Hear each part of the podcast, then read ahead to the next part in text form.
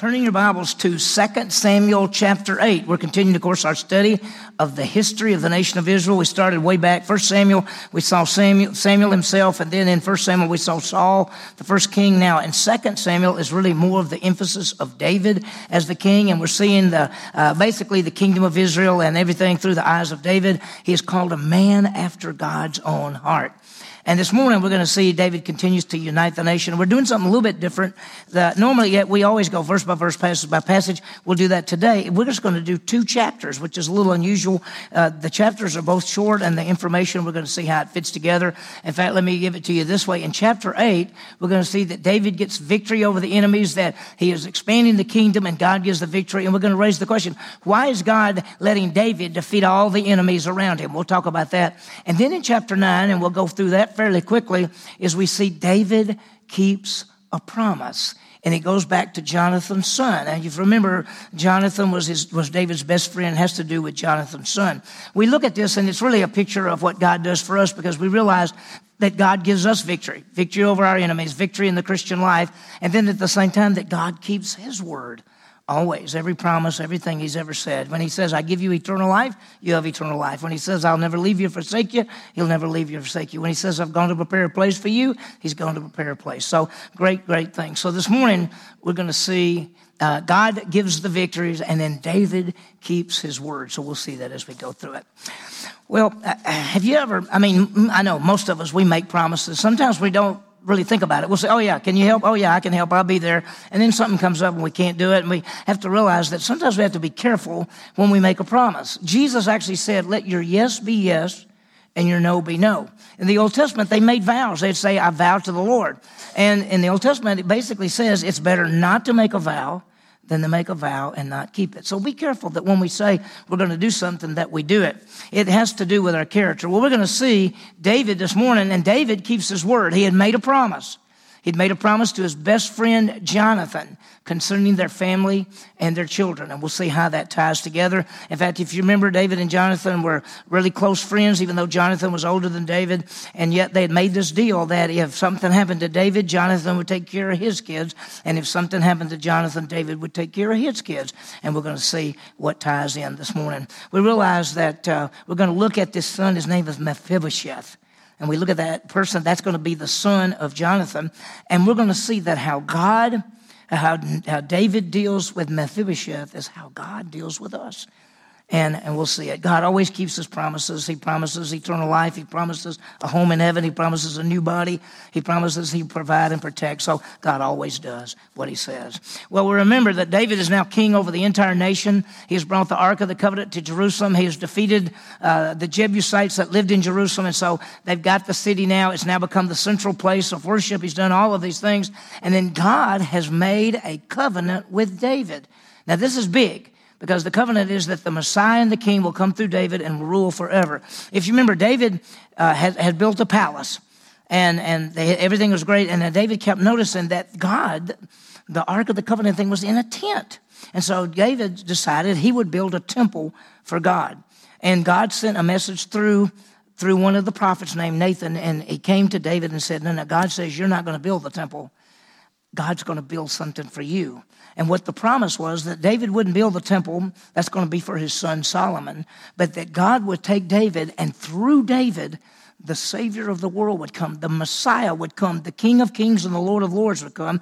And so David is promised that through him he will have a son that will sit on the throne forever. Now we know that son is Jesus. That's who came through David. In fact, when Jesus was on the earth, sometimes people called him the son of David. They were recognizing that Jesus basically was from David. And so God has made this covenant with David. And this is where we are. This is a, a great thing. And we're going to see in a little bit that, that as we start the next chapter that David begins to defeat all of the enemies around them. Why? Why? Because David is a warrior, and to build the temple, there has to be a time of peace. So David's going to defeat all the enemies, and then his son Solomon, whose name comes from shalom, which means peace, his son at the time of peace, will build the temple. So there's some great things coming. We're going to see it as we go through this and, uh, and see what happens. So two things this morning. We're going to see the victory over the enemies, and then David deals, deals with the guy named Mephibosheth. And let me give you the outline. It's, it's not, very, not very much to the outline in the sense, two chapters, but and we'll go through them very quickly. But David expands the kingdom. We're going to see the nations in David's cabinet, and then we're going to see that David keeps a promise. And I think that when you see that, you're going to, you're to love that. It's, it's an amazing thing. So let's start with with David expands the kingdom. Now, I'm got a couple of maps to show you. Here's a map, and just to give you an idea, David is in Jerusalem. That's where he is. If you go straight across there, the Ammonites. Then right beside them, down a little further, is the Moabites. Then all the way down here is the people called the Edomites. They were descendants of Edom, descendants of Moab, descendants of Ammon. Then they were called the Amalekites. They were descendant of a man named Amalek. Then there's the Philistines. They were called the Sea People. And then a little further north, there's Aram, which is the Arab, uh, Armenians. Uh, uh, uh, and then there's Damascus, and there's all these different people groups, all these different people.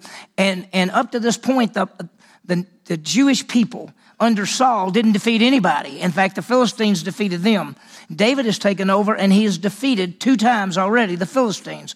We're going to see in this chapter, he's going to get them all. In fact, when you look at this map, there's just sort of a, there's a lot on there. But once again, the Edomites, the Moabites, the Ammonites, Geshur, Rahab, uh, uh, Rehob, and then the Amalekites, the Philistines, uh, Armenians, all of those people, they're all in this area. And David, in this one chapter, and we'll go fast, he's going to defeat them all. And why? So that there can be a time of peace. So that when he dies and Solomon takes over, there's peace so they can build the temple. So let's start. Look at chapter 8, verse 1. It says, Now it came about after these, uh, after it came about that David, uh, after this, David defeated the Philistines and subdued them. And David took control of the chief city from the hand of the Philistines. Now it says after this, after God had made this covenant with David. Now I don't want you to forget, I talked to you last week and I said that 2 Samuel chapter 7, where the covenant is made, is probably one of the most important chapters in the Bible.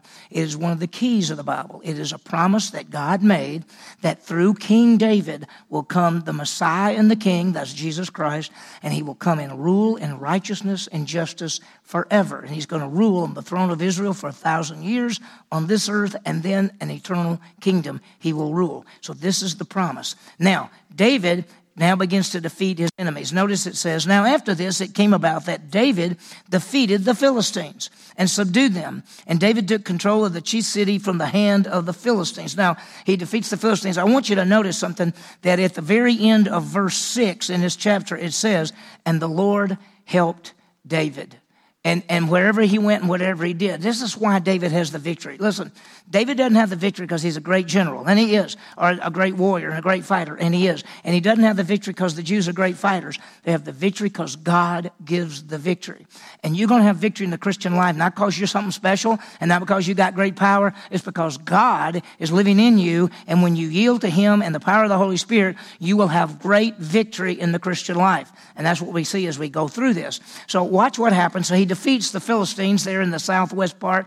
They're called the Sea People, and that's the first group that he gets. Notice verse 2 he defeated Moab and measured them with the line, making them lie down on the ground.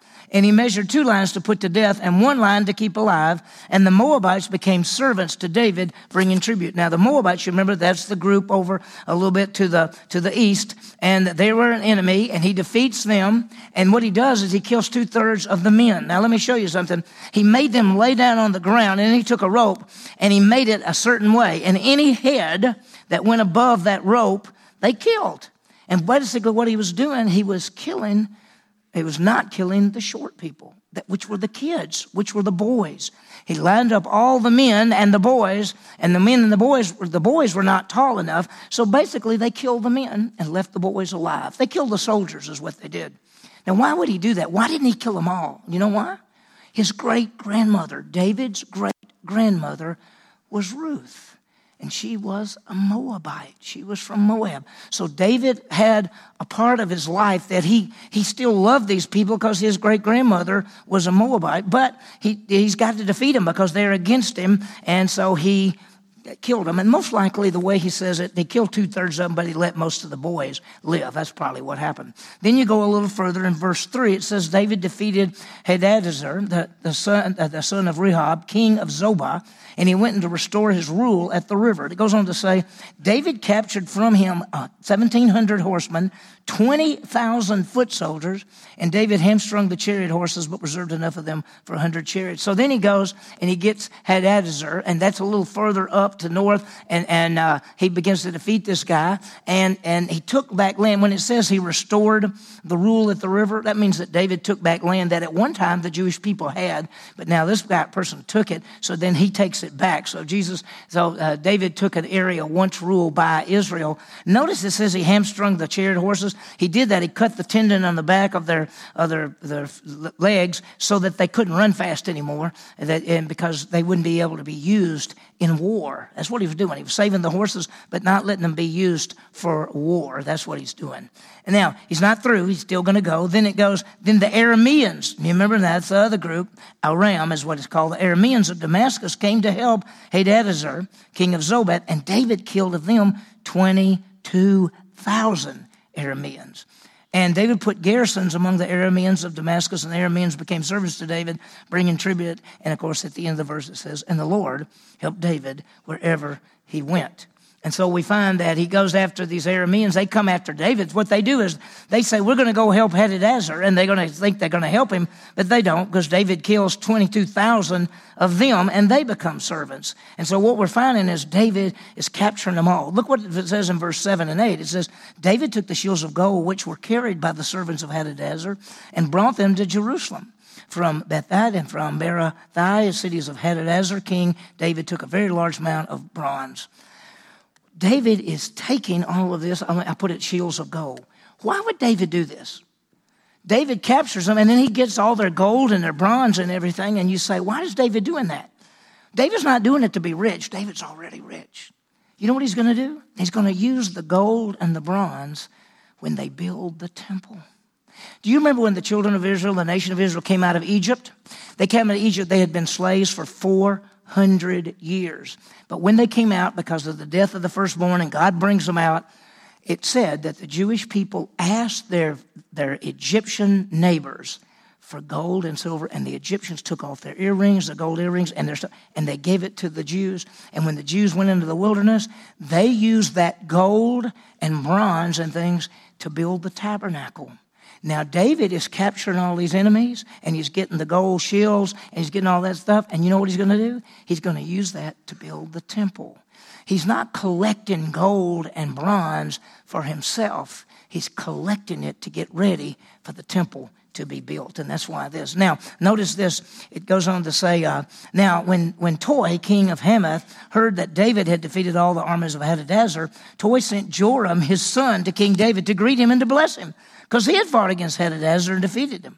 For Hadadezer had been at war with Toi, and so Joram brought with him articles of silver and of gold and of bronze. Well, there's this uh, man, his name is uh, Toi, and he's a king. He comes to David and says, Thank you for defeating my enemy, you know, and so he gives things to David, and, and once again, he brought silver and gold and bronze, and David is just going to use that. And so this man came to be basically to be a friend. Then, then it says, and David also dedicated these to the Lord. Now remember, David's not keeping them for himself. He's giving it to the Lord with the silver and the gold that he had dedicated from all the nations which he had subdued. So once again, ask yourself the question, why would David get all this gold, silver, and bronze and keep it?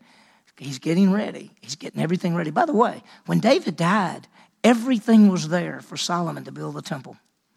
Everything was there. David collected it all and got it ready. God said to David, You cannot build a temple. You are a man of war. Your son Solomon, a man of peace, will build the temple. What David is doing is defeating all of the enemies so that when David dies, Solomon will not have to fight wars. They've already beat everybody, and Solomon can build the temple. That's what's going to happen, and we're seeing that here. And so I want you to see uh, uh, verse 13. So, so David made a name for himself, when he returned from killing 18,000 Arameans in the uh, Valley of Salt, he put garrisons in Edom. That's a little way far down. All and in uh, all Edom, he put garrisons, and all the Edomites became servants to David. And then notice again, what does it say? And the Lord helped David wherever he went. It says David. By the way, it says David. You know, made a name for himself. He he's conquered uh, Aram, which is Arameans, Edom, which is to the south, the Ammonites, which is to the east and the northeast, Amalek. And so there's the map again. And so what David is doing done just in this chapter already. He's defeated the Ammonites, the Moabites, Edomites, Amalekites, the Philistines. He's defeated the people up here, which is the Arameans. He's defeated the people over there. And so he's defeated all of these enemies. And by the way, the Edomites were descendants of Edom, and they lived in these way up, high places up in the rocks and in the caves, and they thought they couldn't be captured. They thought they couldn't be captured, and David comes and gets them all and puts garrisons there, is what it says. He puts forts there.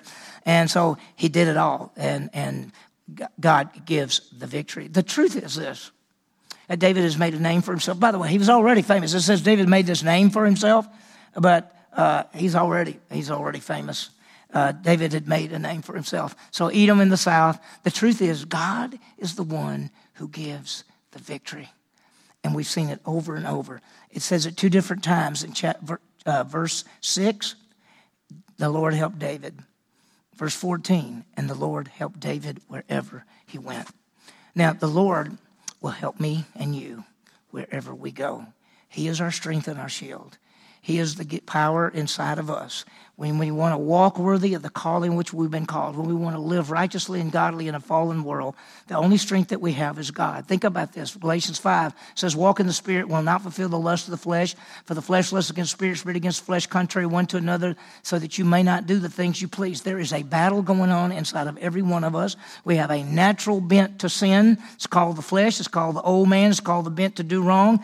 We also have the power of the Holy Spirit inside of us to do right. There's a battle going on. If we want to do right and live right, we have to live in the power of the Holy Spirit. We have to depend on God's power in the same way that David depended on God's power to defeat the enemies. If we walk in the flesh, we will fulfill the lust of the flesh.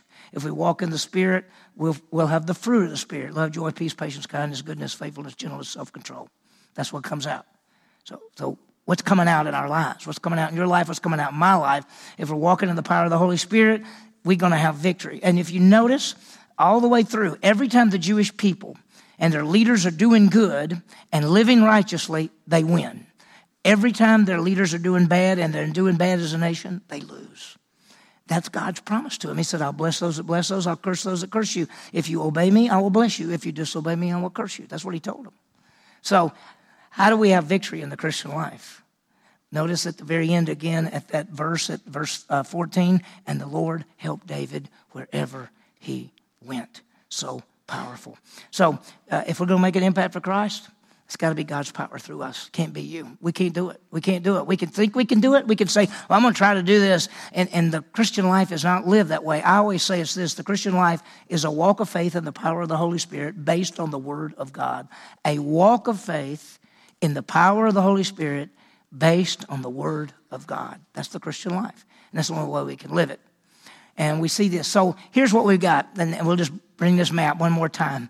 So David from Jerusalem has defeated the Ammonites, the Moabites, the Edomites, the Amalekites, the Philistines. Then all the way up here on the other map you saw is the Arameans. And so he's, he's got them all. And now he, he's defeated them all, and they all pay tribute to him, and they all come under him, and there is now going to be peace. And there's going to be peace for a while. And we're going to find, you know, I, I, I handed you that little handout, uh, that little card when you started the study. And the first chapters of this book, it says David in triumph. We're in the triumph section. He's doing great. The second part of the book is David in trouble. And this is where he makes, uh, well, we could say a mistake. It's not a mistake. He sins. He sins, goes away from God, and from that point on, he's in trouble. And he doesn't have the victories in the same way. And we'll talk about it when we study through those passages. We're not very far away from it, by the way. Not very far away at all. Now, let's see, and I put it this way David's cabinet. What, who's who's going to be his leaders? Who's going to be with him in this? Look what it says, verse 15. So David reigned over all of Israel, and David administered justice and righteousness for all the people. Now, what I want you to grasp David was a just and righteous king. He did what was right. As the king, he did what was right. He is a foreshadow.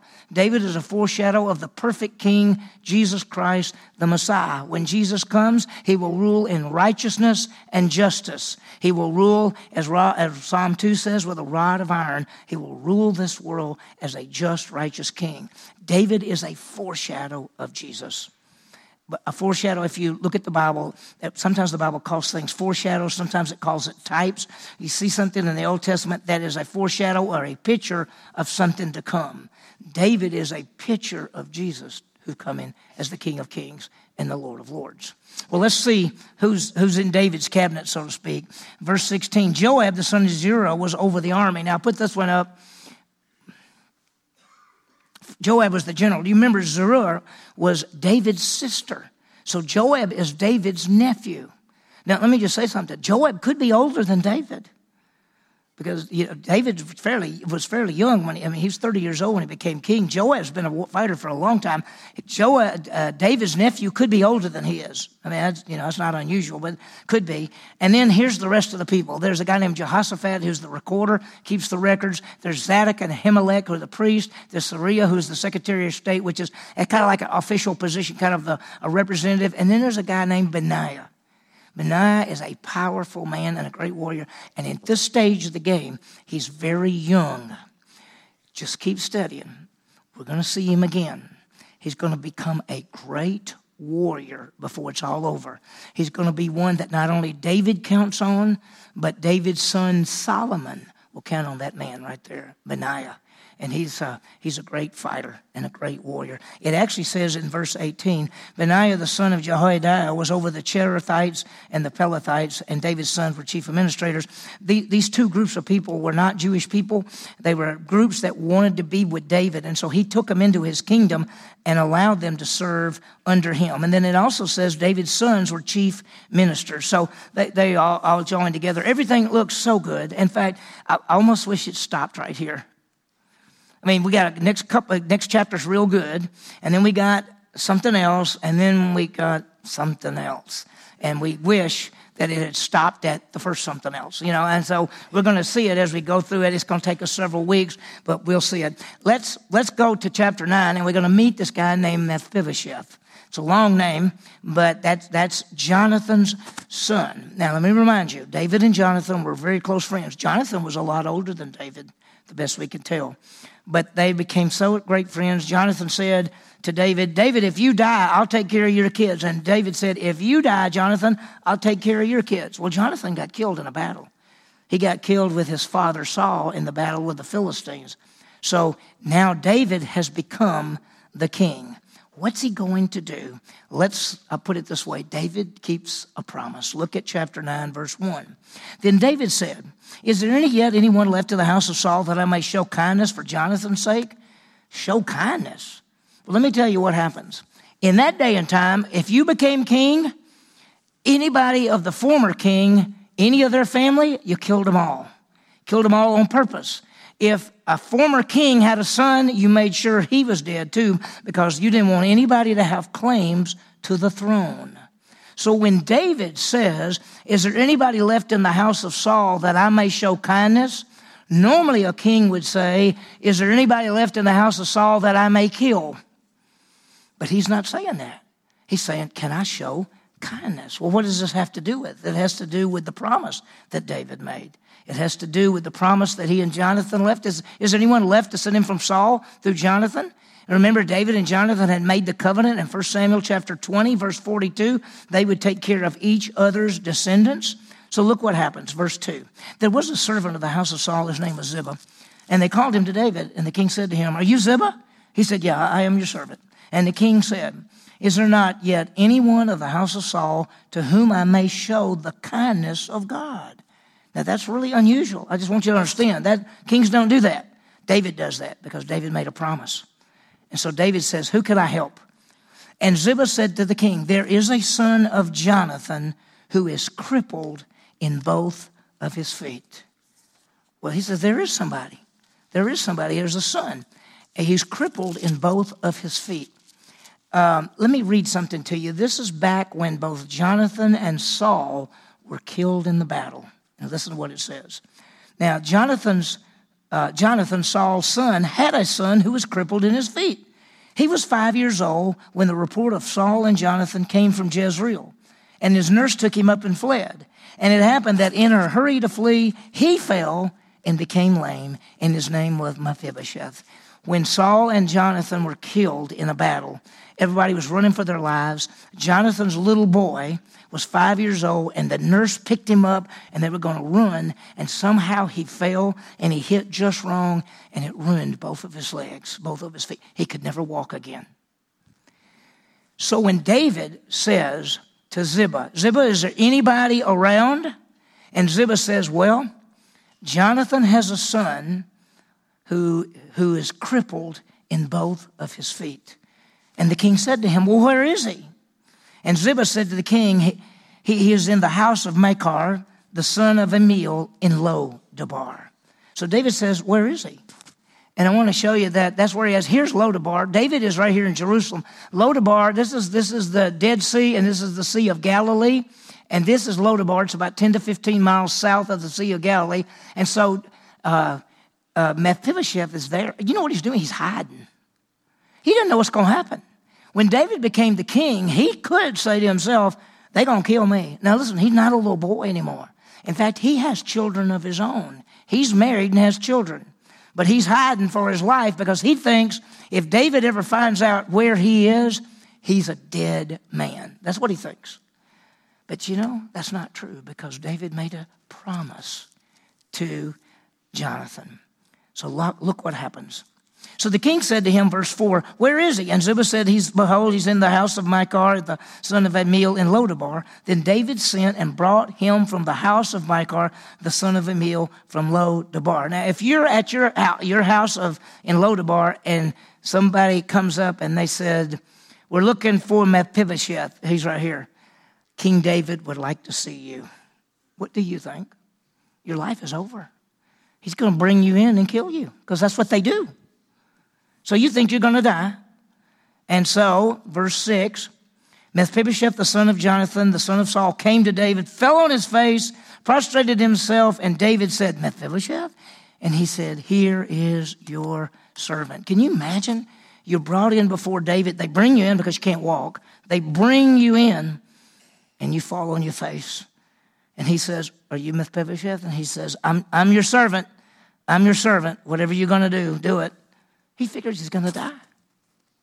Right? Verse 7 David said to him, Do not fear, for I will surely show kindness to you. Why? Because you're such a good guy? No. I will surely show kindness to you for the sake of your father Jonathan. And I will restore to you all the land of your grandfather Saul, and you will eat at my table regularly. What? What?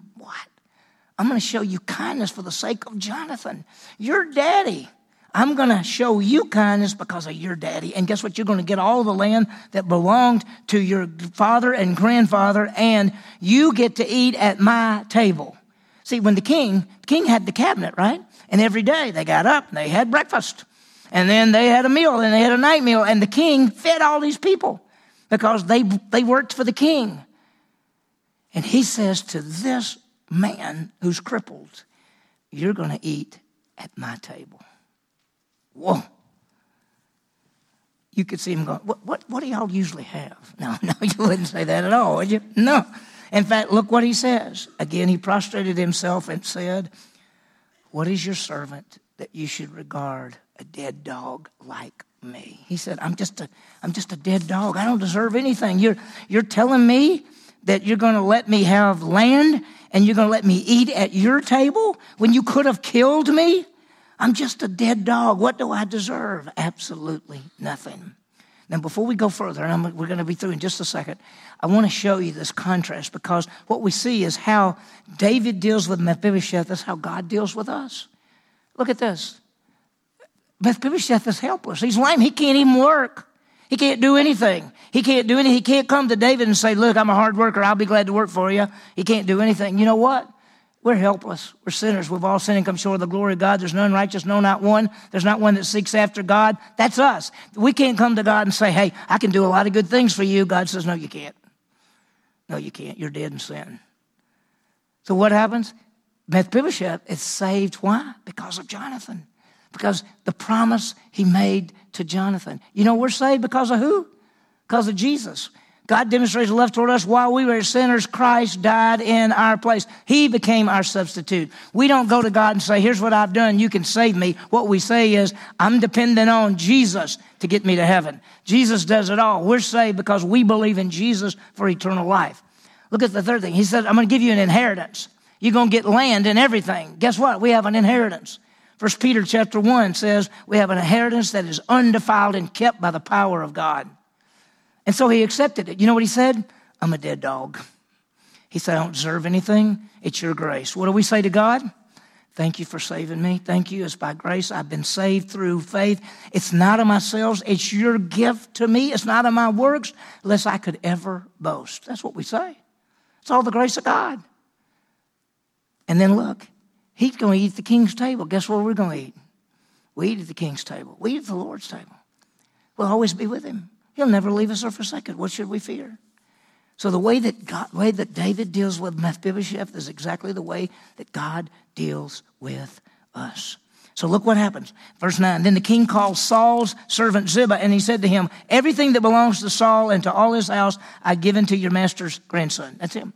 You and your sons and your servants will cultivate the land for him. You're going to do the work. You're going to bring in the produce so that your master's grandson can have food. And nevertheless, Mephibosheth, your master's grandson, will eat at my table regularly. And Ziba himself had 15 sons and 20 servants. He calls this servant in and says, See that guy over there? You're going to work for him. You're going to fix land. You're going to do everything for him. But guess what? He's going to eat at my table for the rest of his life. He's mine. Then Ziba said to the king, according to all that my lord the king commands his servant and will do. So Mephibosheth ate at David's table as one of the king's sons. You see that? Guess who you are?